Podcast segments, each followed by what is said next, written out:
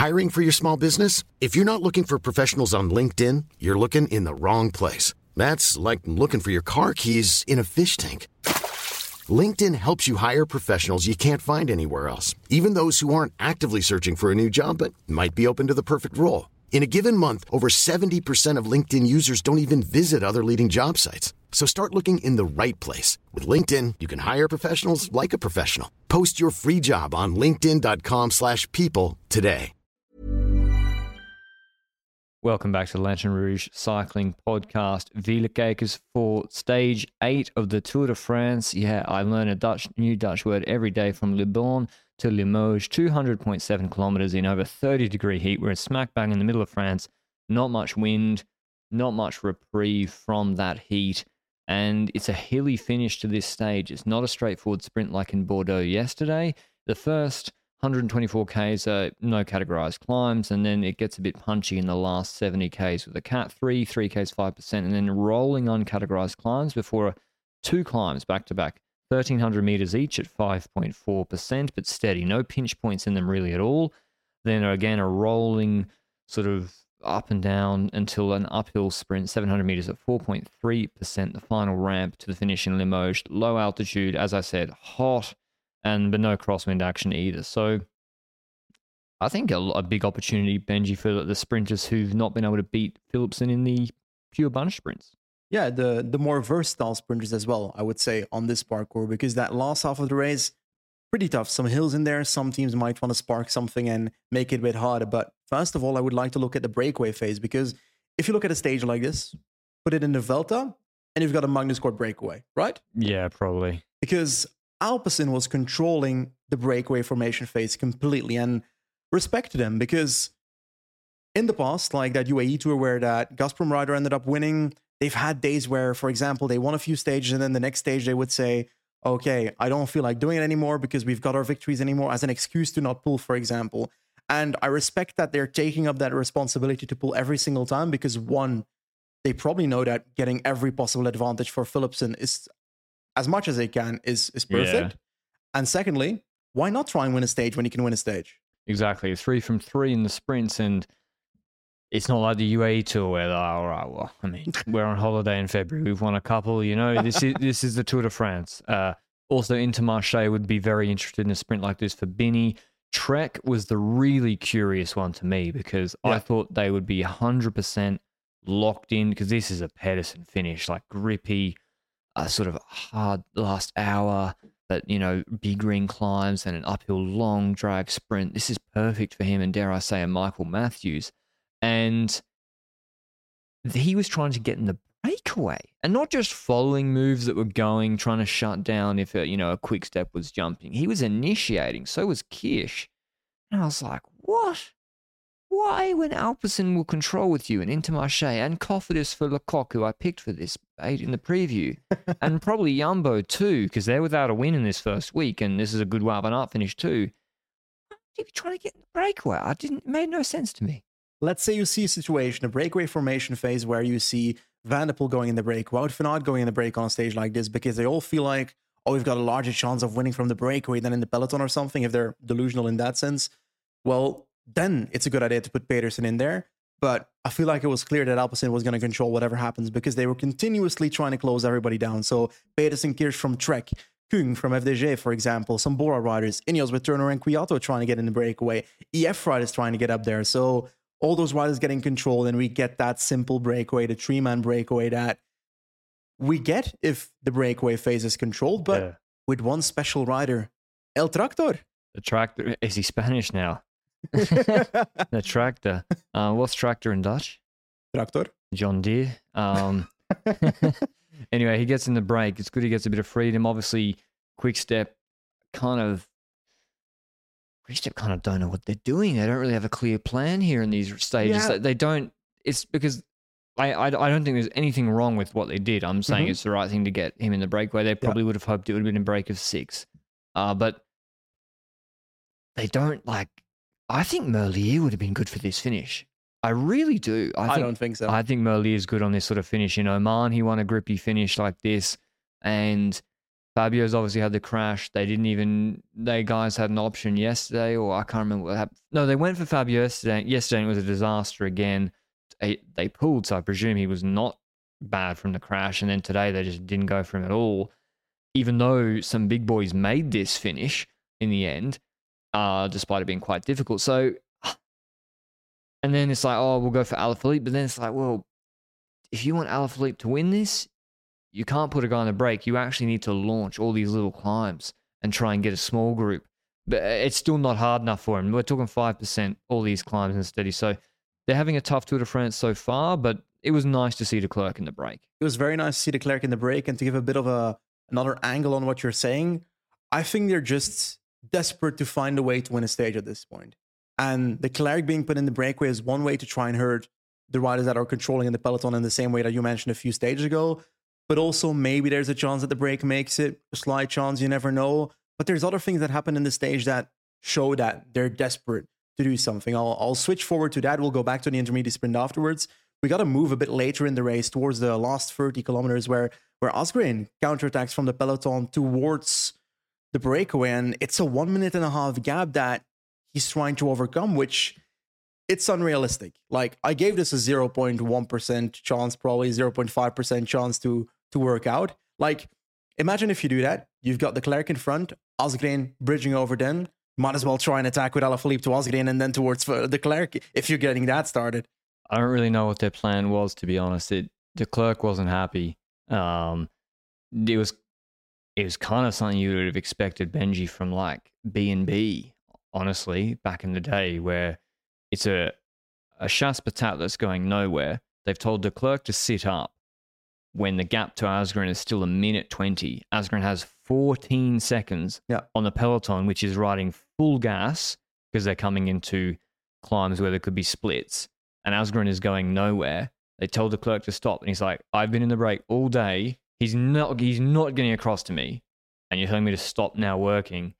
That was probably yeah, not great. I don't think Declercq was very happy.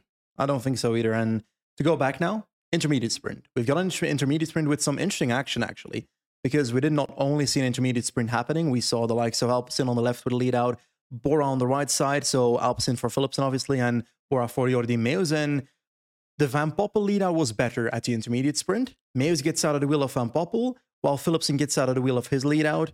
And it's not a big differences between the lead outs, but Philipsen needs to catch up with Meeus. Yeah, yeah. And I think Philipsen won that intermediate sprint in the bike throw. Yeah, it looked like Meeus and him were kind of going the same speed at the end, Ben. And I even thought Meeus was going to win. But yeah, you're right. Philipsen's bike throw was way better. And then they kept going on with it. They had such a split in this intermediate sprint that there was like a, a breakaway of multiple Astana domestiques with Mark Cavendish. There was multiple Alpecin riders with Jasper Philipsen. And Binny was in there too, and, and Le Coq. So the, the big team that missed out was basically I don't know if Pedersen was in there or not. Um, the big team that missed out was Jumbo Visma because Van Aert's not going for these intermediate sprints at all. And so now there's like multiple teams with strong rouleurs riding yeah. really, really hard.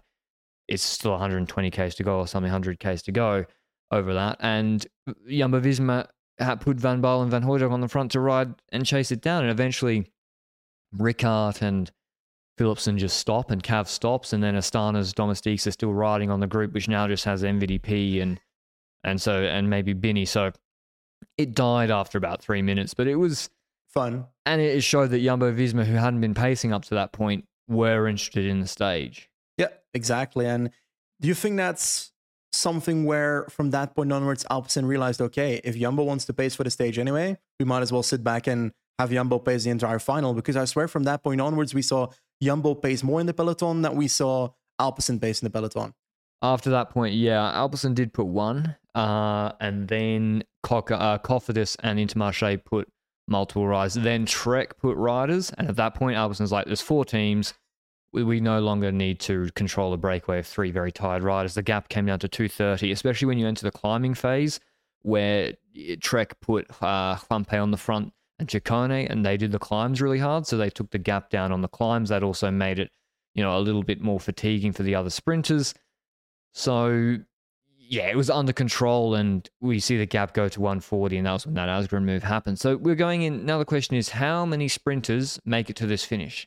Jakobsen won't make it. Quickstep decided that on the bus today.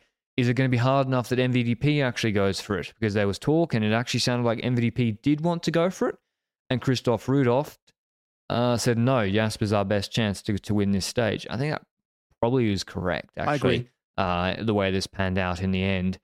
And also, you want to bank those green jersey points. To you, you can't be just giving away green jersey points if you want to win that, take that competition seriously. And so the next question was, who was going to take it up? And it was Jumbo Visma who were. Once we get into these two category four climbs, were driving it. Now, other GC teams like UAE were assembling on the left hand side. M- Alpecin are moving MVDP and Philipsen into good position in case there's splits as well. Were you surprised while Jumbo was setting up their moves at the front, their train at the front, that we saw Wright working for Bauhaus and Skjelmose for Pedersen? Uh, and Haig for Bauhaus too. No, not really. Skjelmose is so far on GC now that I think he wants to win a stage. I also think where's he on GC? He he got cooked on that. Yeah, He's on 847. He's 19. fighting for top 10 Like, from the break. yeah, he needs to go take four minutes in the breakaway and try and win the stage O'Connor style. So yeah, he he can he can do some domestique work. I was somewhat surprised to see Wright to the work for Bauhaus though, because in my head, Bauhaus was that sprinter that dropped on the tiniest hill in Tour of Slovenia, for example, last year, and he must have made some serious progress if they trust him more than Wright on a finish like this. Is what I thought at that moment. I mean, unless I don't I don't see him in the finish results, so I think he got dropped pretty badly. Okay, Uh, and Nikias Arndt got lost time too. Nikias Arndt's usually actually pretty good on a finish like this. He's won Yeah. not not at tour level. from the saddle. yeah, from the saddle, he's good at this sort of finish. So like a Jasper de Buyst's pretty good here. So anyway, we'll talk about the Cavendish. We haven't mentioned that, have we? No. We'll talk about that after the stage uh, in its own little segment. Uh, we go into these these two category four climbs. Jumbo have lined it out. They've put Benoot on the front. Van Baarle's dropped. He's been pulling all day. Pogacar's got Trentin. This is why I said it was so important Trentin came to this Tour de France because Bjerg and Laengen can't do this, what Trentin did today, which is trying to keep Pogacar in good position. And the first category category four climb, we see Welsford, others gone. But on TV, it barely looks like a climb. Like they're going 45, 48 kph. It's still a huge group. There really isn't people dropping except the biggest sprinters. Then there's a descent. Turgis has dropped on that first category four. He dropped uh, Declercq. He goes clear. Nice moto pace. I don't have a problem with it. Uh, keeps the stage interesting. And then we don't see the. But the problem is, the problem is you've got this lame duck breakaway ahead. Yeah. And the cameras then focus 85% of the time on him. And also the motorbike between the two is moving in and out or not able to be in it. So we, we don't really see the fight. Like I, I think Poggy between the top of the second last climb Mhm. and the last category four, I think he moved up a lot of positions on the descent because he entered in decent enough position in the last category four. And yumbo tried to line it out. The problem was a the climb. So with Van Hooydonk, they go full. Vingegaard's in his wheel, and Laporte and Van Aert is behind him. I think problem number one is that if I remember the Paris stage where they tried to split it, uh, it was steeper, and and also in Calais.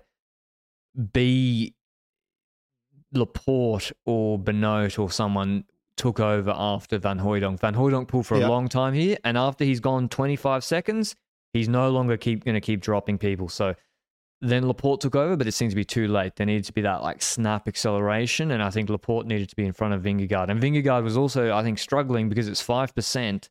It's a big ring climb, and he's in second position, eating a lot of wind. Exactly. And I feel like it also went wrong in the a very important part to the climb where they do this kind of stuff. For example, it reminded me somewhat of what they did on Calais uh, last year in the tour, but the run into the climb is important. And I feel like that bridge was it was narrow, but it didn't line out the peloton in one line in the same way that Calais' corner before the climb did. So maybe that was an effect to why the why there was no gaps initially because of the acceleration and so forth. Yeah. Why the speed going into it was was really high, higher than probably what they were hoping for. Anyway, that happens. Pogacar is moving up in the wind as this is happening, so he's getting into a position where he is competitive again because, like you said, he moved up before the climb, moved Yeah. up on the climb as well. And then I saw fucking Groenewegen. Yeah, Dylan Groenewegen was there, sitting in fifth wheel, sitting there easy. I can't, I can't believe it. And he didn't look like dropping. It wasn't like he was sliding either. He was holding fifth position. Caleb Ewan Poggio style. But that's what I mean. I think the Van Hooydonk one after 20 seconds, it wasn't hurting people like that enough anymore to the point where you're going to actually drop him or create splits because it's not steep enough. You think Mhm. you needed Laporte or Van Aert himself. And remember, in in Paris, Van Aert pulled himself because Stibar was Yep. And so MVP's there, Pogacar's there. Eventually, the group over the top's quite big. Quite big, but also everyone's very tired. Yeah. And who has domestiques? It takes a while to get reorganized. Turgis has obviously been caught. We have nine Ks to the finish. Some of it's down, a fair bit of it's downhill, especially this descent here or rolling plateau. There's a couple of counters, maybe Sir and Kra, I think, or another rider, or Campenaerts from Lotto Dstny counter. Laporte closes it down. GC Kus goes to the front, tries to restore a modicum of control. Trentin gets Pogacar on his wheel, and the group's huge. We're going to have a sprint uh, unless someone like MVDP and Wout decide to jump away. And, and Van der Poel was clearly on Philipsen duties because he didn't. Van der Poel could have attacked Yeah. over the top of that Cat 4, and he would have got separation. But Trex just had the numbers. They had five riders, if I recall correctly, moving up with Skilmos in first position, with I think Kirsch in third position, with Pedersen in last position, and they were moving up, setting control at the front. On the right side, we saw Alpecin with three riders without Philipsen. Philipsen moved up a bit later towards that wheel of Van der Poel, and we basically saw that being the control for the next few kilometers. And I was thinking, if those two teams have a full train, Laporte is still there for Van Aert we're gonna have a good battle on that final hill because these are the sprints we wanted to see sprint here. But Pogacar was also trying to keep himself in position because I reckon he was trying to get bonus seconds. Pogacar. Yeah. Yeah, yeah. I think he was too. And he took some risks, you know. He he was fighting Van Aert for Philipsen's wheel and Van Aert didn't yield it this time and he leant on him and it was on his left left wrist as well. So well, I mean, he, obviously he really wanted those Yeah. bonies, so uh, it's a risk, you know, for four seconds to and because I don't think he's winning, especially from a group that big. You know, you need a group of twenty with no Philipsen, no Van Aert, and Yeah. just like you against Alaphilippe to really have a chance with a Trentin lead out. And it was the group was was huge. It was like forty five deep, fifty deep. Exactly. And from that point onwards, we see the sprint trains going into the final stretch, into the final few uh final few corners. And we have a crash at this moment. I think it was somewhere which is 5.9 kilometers to go roughly, where Yates and Landa were the victims together with I think a Bora rider. I think it was 77 Poland. I'm not sure about it. And then um Total Energy rider, Steff Cras, number four on his back. The um arguably the best Belgian GC rider in front of Remco and Cian Uijtdebroeks. 13th in the tour at the moment, 15th at the tour. I, I have no clue. Was anyway, he? He, was laying there, and hopefully he's okay because it actually didn't look too yeah, great. So banged up. let's hope he can continue the Tour de France. If not, let's hope he's in an okay situation. But yeah, it was sprinting time, eh? It was, and yeah, Simon Felipe, he would lose 47 seconds. He did have a rider bring him back. Obviously, they're still going for Groenewegen in the sprint. I'd say, you know, he'd lose GC positions today. But yeah, we get go into the sprint. Really weird camera work where we got a, a, a backwards shot from basically 900 meters to go to 500. And really, really difficult to know who was taking control. I think it was Yeah. actually Trentin moving up uh, Pogacar. Pogacar was in good position. I'm just rewatching it now. Um, yeah, it was Trentin. Alaphilippe was on his wheel. Mezgec was there. He moved up Groenewegen. He was there. And then Laporte jumps at like 450. 450 he moves and he starts his sprint. And I think Laporte, first of all, he's got Alpecin on his left hand side. I thought the play would have been to close off Alpecin. Binny's also nowhere. He's out of position again. I thought the play would have been to close off Alpecin. And I think Van Aert didn't know which way Laporte was going to jump. And Laporte, he just went a little bit too early. And then he, because this is an uphill sprint, he is quote unquote only able to do his lead out until 300. So he's done 125 meter lead out, but 300 is a long way to go. And MVDP jumps. And so there's Laporte's left a gap to the barrier for Van Aert to jump through. And there's obviously space to his open left hand side. And Pedersen jumps to the barrier side before Van Aert. He beats Van Aert to that spot to the right shoulder of Laporte. And MVDP jumps to the left shoulder of Laporte. And both of them just jump before Van Aert. And then there's no space in front of Van Aert. And then Laporte is in the middle, sliding back. And basically, Van Aert has to stop completely. Yeah. He, so it's just missed timing. The other two, the other two beat into a spot, and and that's Van Aert's sprint over. It's difficult, eh? Because if Laporte goes off the front at that point, when Pedersen launches, for example, you've got a very long sprint between Van Aert and Pedersen, and I'd argue that's going to be a close one, but I still believe that Pedersen would take that if that's from that early. So, do you reckon that them waiting for the sprint where Van Aert would like to launch is what lost it for them? Uh, I mean, the problem is Laporte just jumped too early, I think, you know. Yeah. He jumped too early. It didn't swing off. I don't think Van Aert knew which side because Laporte had moved from the left to the right. And then yeah, MVDP, you know, like he's he's struggled to sprint straight this week, and he sprints in front of you know he sprints diagonally in front of Laporte. Nothing really in it at all from what I can see, and and launches Philipsen. You know, he leaves just enough space for for Pedersen, and then swings off to the left. But yeah, Pedersen basically. How do you beat him on this sprint? And as you said, I'm not sure Van Aert does win this sprint because Pedersen's launched at 300 in the wind. Say Van Aert does jump early, okay, Van Aert jumps at 300. He's not going to get boxed in, but then he's got Pedersen on the wheel, and Pedersen beats Philipsen easily after Philipsen got a way better lead out than Pedersen. So Pedersen's just too good on these. These sort of sprints, he is so, so good with this like real 20 seconds. Like he's launched, he's launched it like in this video at 50 seconds and he crosses the line. He sprinted for over 20 seconds full gas. And that's the difference between these and Philipsen the sprints he's won. He's not sprinting for 20, he's sprinting for 10, 12 seconds maximum when MVDP gives him a flat lead out. So that's why I was so curious why they tried to get Pedersen the break today. Because, yeah, the best stage of him so far, and he duly does the business. Lidl Trek will be happy. They get in the first week a return on their investment, a yep. Tour de France stage win. They'll be very, very happy with that. Beating Jasper Philipsen, who still, even second, you get a lot of uh, green jersey points. Van Aert third, he came back very, very quickly and just pipped Groenewegen for third.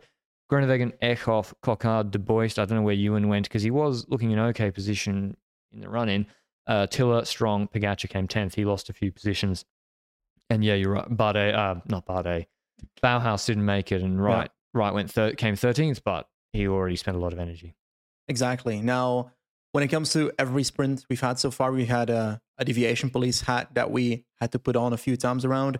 Today, there was some rumor on social media that Van der Poel had elbowed Laporte out of the way, but that's just not fucking true. So Laporte moves more than Laporte moves left into Van der Poel, and that's yeah. what I mean. Like I don't think Wout knew which side Laporte was going to give him. Yeah. Um, or maybe he just thought it was too early. But if you hesitate, if you hesitate with 300 to go, mm-hmm. and Laporte's decelerating, and other guys are just going to jump.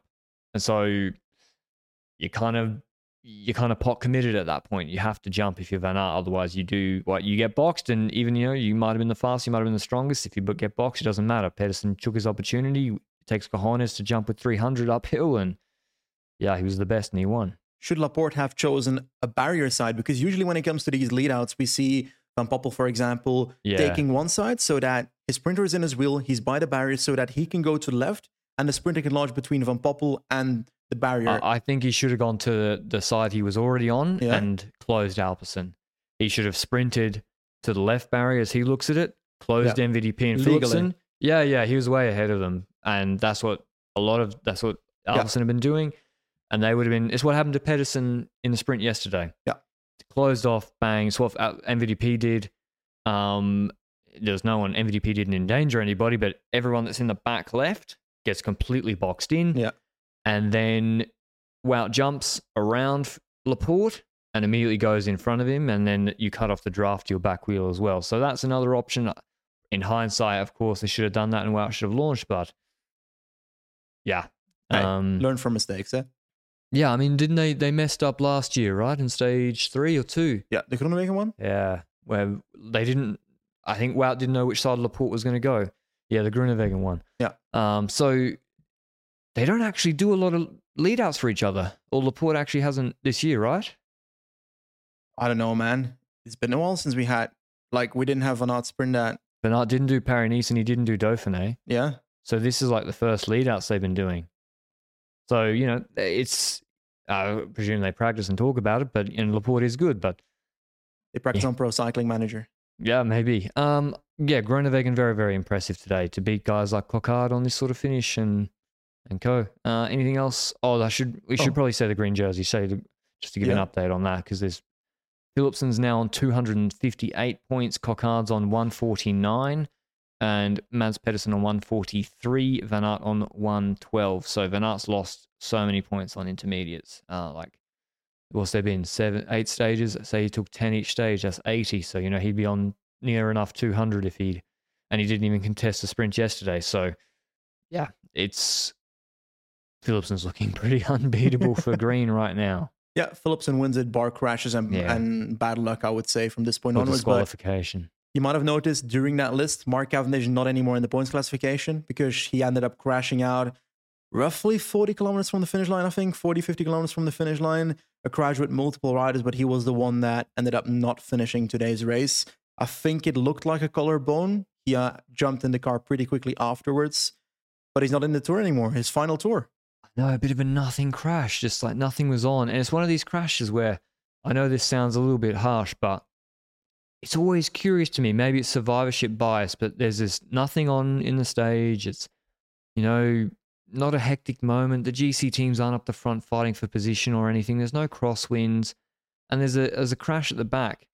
And and the rider that goes out is like it's not a misc rider. It's like uh, maybe it's just because the crashes happen, and when it is a misc rider, you don't even we wouldn't talk about it. But um, because like Train crashed again, I don't know why UNOX still have him in the race. The guy's fractured his elbow. He's crashed again today, and Yeah. and they're in the posting on. Twitter like, "Oh, we'll get him through for what? He's young. He's like your GC future prospect. Like, what is he going to do in this sort of physical condition after two bad crashes?" So, I think they need to have a think about think about that. Um, but yeah, Cavendish out. It's a shame because you know he recorded the fastest top speed yesterday, but top speed doesn't mean anything if you're not in good position. But he, his gears skipped. I went and rewatched the footage, and you know he, he when he launches his sprint, he goes over a speed bump that he wasn't expecting, and whether that skipped his chain, It looked like it to me. I think that yeah, I think that messed with his chain, and people reliably informed me. So apparently, two bike wheels just put together is that's almost a meter in itself over a meter, and so that means it's almost impossible for a bike to be a meter or less. So You're devastated. anyway, But I'm more devastated about Cav leaving but yeah, his final but he- tour, to be honest. Well, yeah, top speed, and he lost it. He lost it by 0.1 sec- seconds yesterday or less. Like he was without that chain drop or gear issue, really close to winning a Tour de France stage. So must be super frustrating for him. He obviously did the Giro. Maybe he still shows up at the Vuelta. You never know. But it's not really a Grand Tour where I usually see Cavendish fighting for sprints. I would love it if he just postpones his retirement one more year. Well, someone's got to give him a contract. But- Someone's going to give him a contract. I mean, what? What? If Dainese gets a contract, dude, what are Ineos doing? no doing? offense. What are Ineos doing? Like, they might Paying not. Viviani, my friend. yeah, paying Viviani to be Ganna's friend, like, or to go to the Olympics. Like, wouldn't you? Uh, the problem is probably salary demands, but man, that, the exposure for Ineos if he wanted on there, and it's not like he's a scrub. He's like at a good level. Like he's no, he came sixth, fifth, and second with a gearing issue in the first three sprints. Yeah. With he doesn't exactly have the best lead out in the world. uh, Should a Tudor sign him? Well, they've either decline. Um, and where's Bennett going? Is he going to Human Powered Health or Tudor? I don't know. I think Human Powered Health was rumored and then Tudor was rumored a week after. So at this point, I don't know where he's going. I mean, maybe he just wants to retire. I mean, Cavendish has also crashed a lot. That San Remo crash when he was on Dimension Data was really bad. But yeah, it sucks for the race because he he might have really won a stage. Like he he, he really might have. Like Philipsen, Philipsen's not going to be in the best position every single sprint. At least I don't think so. And Champs was a lock. yeah, Champs Elysees, he knows that, and so he's out. And now what are we starting to do? They're kind of without a purpose. Here. His bull sprints incoming. Yeah, it came 14th today. You know, it's not bad. Um, I don't know. It sucks. it sucks. I do wonder. Yeah, I do wonder, but it, it depends. Like, do I think it's possible he postpones his retirement? Yes, but that really is dependent on a team offering him not just a reasonable salary and a bonus if he wins the tour stage, Yeah. but they also have to offer him going to the tour, which maybe Ineos don't. And also, they have to give him some sort of lead out. Otherwise, you're just going to waste a year. You could crash. You have frustrations, and you could just rinse and repeat this again. But it depends. He loves the sport. Um, yeah, sucks. Cavendish to quick step again. You read it here first. Now he'll bring his own sponsors to do it anyway. I mean, Fabio's gone. Fabio's gone, right, to DSM Lamperti is rumored, but that's like he's a young talent. We don't know if he's going to be able to step up to the top league Yeah. instantly. So Anyway, it's up to him. Maybe he just wants to retire. So I've got one more story time. I uh, told you about the story time yesterday, but um, I've got a huge announcement. For two years, I have lived in exile. I've been abandoned. I've been thrown away like dirt by the Astana social media managers on Twitter. Oh, I was really? blocked because I tried to get an interview with Aramburu on this podcast. When I asked if he spoke enough English to get on the podcast, it was interpreted a bit wrongly and they didn't like me anymore. But I can tell you that with my insider spy, Alexander Vinokurov Jr., I finally found a way to get unleashed. I've been unblocked after two years. I'm actually shocked. what are you going to do with this newfound power? Has it influenced Cavendish's crash? Um, what that they've let you back into the fray and you're bad karma for them. That's entirely possible. Um, it seems a bit of a coincidence, but yeah, I don't know. That's good for you. That's good for you. Let's see how long you last. I wouldn't tweet what you just said. Get yourself blocked pretty quickly, I think. oh God, oh God, I'm terrified already. Uh, tomorrow's stage, stage nine, the last stage before the first rest day on Monday, which we're all looking forward to. This has been a jam-packed first week of cycling, or the Tour de France, from Saint Leonard, Saint Leonard de Noblat to Puy de Dôme. They haven't used this finish since I don't know Bahamontes in the 50s or something, or maybe it was nah, Jesus. re- more recent than that. They did some big numbers. I reckon they were on all sorts of stuff, like when because they were using like 10 kg bikes. And you see the climbing times they did in the 50s on de Dôme. It's mental. What do you reckon they were on? Is he is he alive to sue me? I don't know. Can his, can his estate sue me? I mean, it wasn't even illegal then, was it? I don't know. Dude, he's still alive. He's 94. I'm not going to say it then.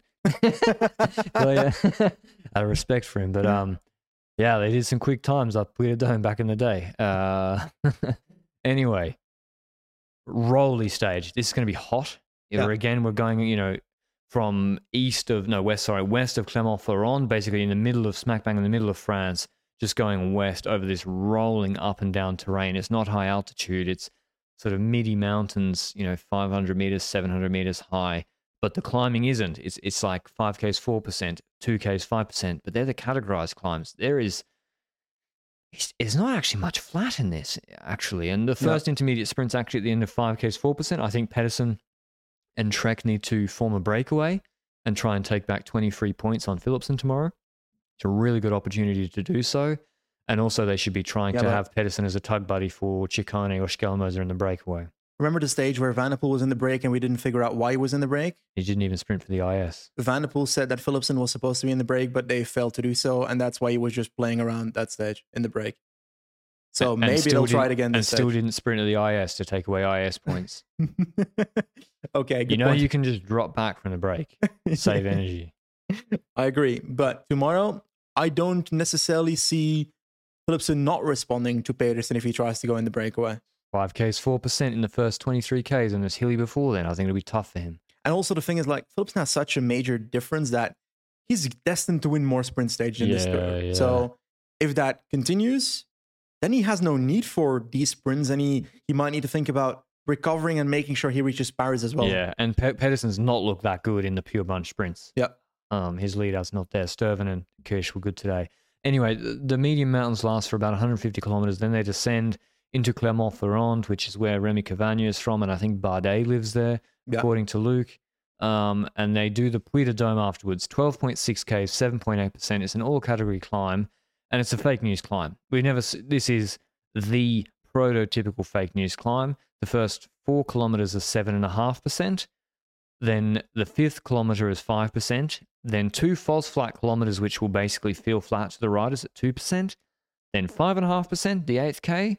And then a ramp, basically, a long wall of, uh, what does it say? Five, 4.5 kilometers at 11.5%, 4 Ks at 12%. With some pinches in there, it the, the road circles around the dome. I think we're going to get some amazing helicopter shots tomorrow. It only goes up to 1400 meters, but so not high altitude, but there's over 3,000 meters elevation gain across the stage, and it's going to be mid 30s, I think. Again, this is a very, very difficult climb. This is more difficult than Marie Blanque, Benji, which saw huge GC gaps on Wednesday. Exactly. And the suffering beforehand will influence it as well. My question going into our discussion here is who will control the stage because Jumbo, after what happened on the final mountain stage, on the Tourmalet stage, will they be willing to risk pacing in the stage, risking bonus seconds to Pogacar, having the ability that Pogacar might get closer if he counters them again? While UAE might think, okay, we didn't look that good at Marie Blanque. If we spend so much energy here and get dropped, then it also won't do well. But then again, the bonus seconds are there. So I see more likeliness that UAE tries to control the breakaway than than Yumbo does. But I also don't have complete confidence that any of them will. I, I smell a UAE going for the stage win again. Yeah. I think they're going to be confident after the Tourmalet stage. Mhm.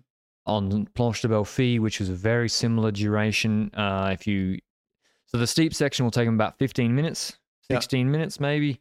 Um, the overall climb over 30 minutes. But if you just take the you know Puy, uh, Planche des Belles Filles, they went for it. They they really invested a lot for Pogacar to win that stage. And, and I think they're going to try and yeah they'll they want a small break to go.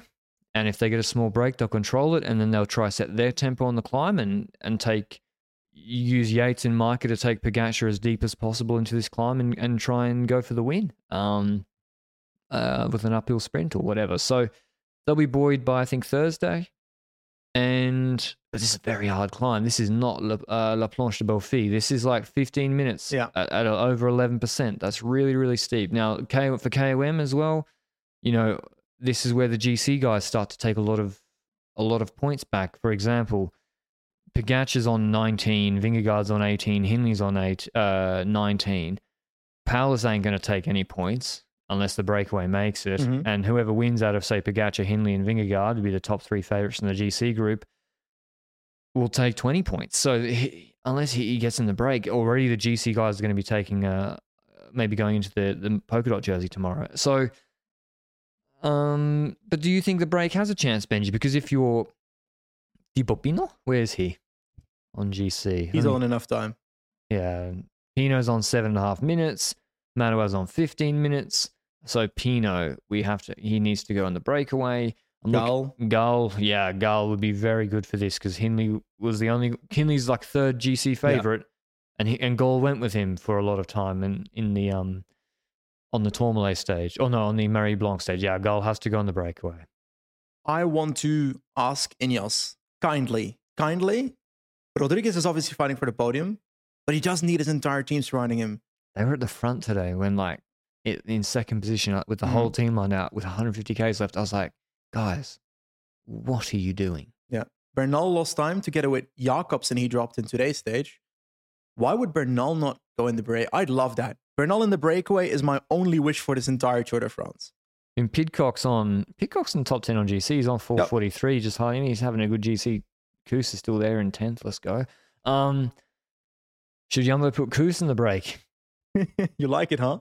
If you want to make it annoying for UAE, you put Kuss in the break or Kelderman. And and then UAE responds with putting Adam Yates with and then Jumbo needs to respond with Vingegaard in the break and Pogacar in the break. For Yeah. UAE as response, we've got a nice breakaway. Adam Yates ain't ain't getting in no breakaway. um, yeah, I want Clement Berthet in there, Dylan Teuns. I'm just looking at people that are super skinny Yeah. because you need to be you need to be a pocket guy to Woods, pump. Yeah, Woods. Where's he on? He's lost all the time now. This is the thing. 20, 30 second, Woods- 28 minutes. Woods fought for GC, and except for this stage, we had all these stages which, suit, which suited him from the Yeah, break, like Blanque. Marie Blanque, and then he just collapses on GC, and he's lost the opportunity to go in those stages. So Yeah. Woods will obviously must try and get in the in the breakaway tomorrow. He'll be very good. Hampe, I expect there, and as I already said, Clement Berthet plus Felix Gall is a very very difficult combination to go past, and I'm going to go with Gall from the breakaway actually because as you said, Benji, maybe there is a little bit maybe UAE are scared of Marie Blanque and Jumbo Mhm. Visma are scared of what happened on Cauterets, and you get basically the breakaway winning. And it's, yeah, uh, I think Felix Gall is, and Hindley is not going to be in there. So I think Felix Gall. What about Martinez in the brow? I think if Gall, if Martinez is in there, Gall should be in there, and Gall is just better than him. So Yeah. I, I agree with you. Bernal, they should let him in the break. I agree. What is the rider that I said initially would be in the breakaway? Completely forgot already. Bernal, eh, I don't see Bernal winning the stage though. I would wish he does, but I don't see it happening. Pinot, I'm kind of like, I'm waiting for that 14th of July stage. I don't remember what it is, but that seemed like a breakaway opportunity. And Grand Colombiers. Yeah. Yeah, yeah. Every French climber will win the break that day. Thibaut Pinot wins Grand Colombier, but not this stage. Too I hard for don't Johannessen from the break. I don't think he has the pure climbing. I also, it's not too hard. Depends on who's in the breakaway. Like, If I'm Bora, I put Buchmann in the break. okay, I would put Buchmann in the breakaway if I'm Bora. I'm just gonna wing it. Pogacar from the GC group. Okay. I mean, yeah, like I think he'll be the favorite for the stage because I think uh I, I think UA will, you know, they're usually aggressive on stages like this if they think they have a chance of a stage. I mean, look at the risks he was taking to sprint today. Yeah. And tomorrow is, you know, an uphill a proper uphill finish. So uh yeah, I think he'll go for it. Uh but in terms of GC, yeah, Simon Yates loses two positions. Rodriguez and Adam Yates leapfrog him into fourth and fifth.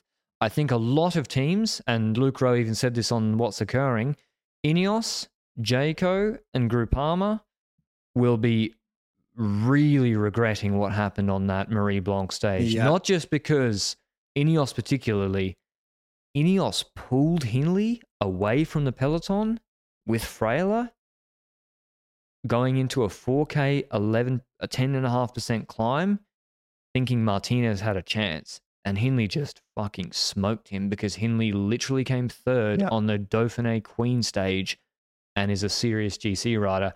And that gave him what on Rodriguez, like 90 seconds, I think. So they're going to have to make that up. Otherwise, Rodriguez would be sitting, yeah, unless Hindley dropped him, uh, much, much closer. So I think Jayco, Ineos, and Groupama would be thinking, I wish we'd maybe chased a little bit when UA didn't care.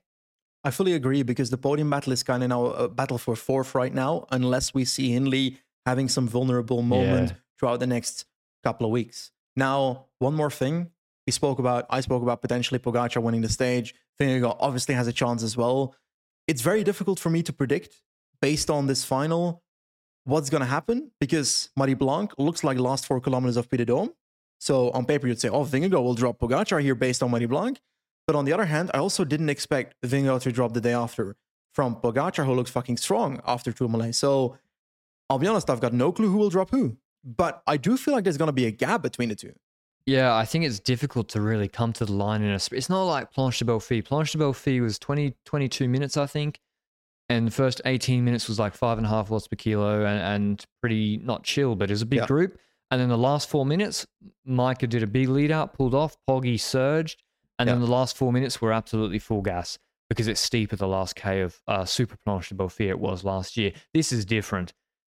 I There are going to be big GC gaps between, unless Pogacar and Vingegaard completely souplesse. Yeah. And let, because Hindley should be good on this. Yeah. Hindley should be really good on this finish. It's like Fedaia. It's like Marie Blanque. It's a 15 to 20 minute, very steep effort, and he's lightweight. Rodriguez also. So, and Yates, I don't know how much that crash affected Simon today. So it's difficult to see the two big guns not going clear. But yeah, I also don't think it'll be a sprint. It's too hard. It's not like Yeah. Blanche de Beaufy. It's not like Grand Colombier. If Vingegaard does his best numbers like he did on Marie Blanque, he drops Pogacar. But he, you know, on Cauterets, he got dropped. So, um, we'll see. We'll see if he can repeat the Marie Blanque performance. Otherwise, Poggy might be, uh, you know, taking another 20 seconds plus some bonies. You know what I hope? That after tomorrow's stage, they're both within two seconds of each other in GC. Well, that would be the case, right? That would be, yeah, Poggy taking 18 and, and 4 or Yeah. something. 18, yeah. And he's 25 seconds back now. And then we go into the first rest day basically on a deadlock. That'd be great. Yeah, going into the second week, uh, going into a deadlock. So, big GC day tomorrow. Uh, maybe the breakaway has a chance to if a team doesn't want to control 168 k's of hot and heavy, hot and heavy. Jesus, what's we're doing a cycling podcast here of hot and um, up and down parcours. But yeah, we'll be back with the uh, big ramp test tomorrow. Historical finish. Hope you enjoyed the podcast, and we'll see you with a recap then. Ciao.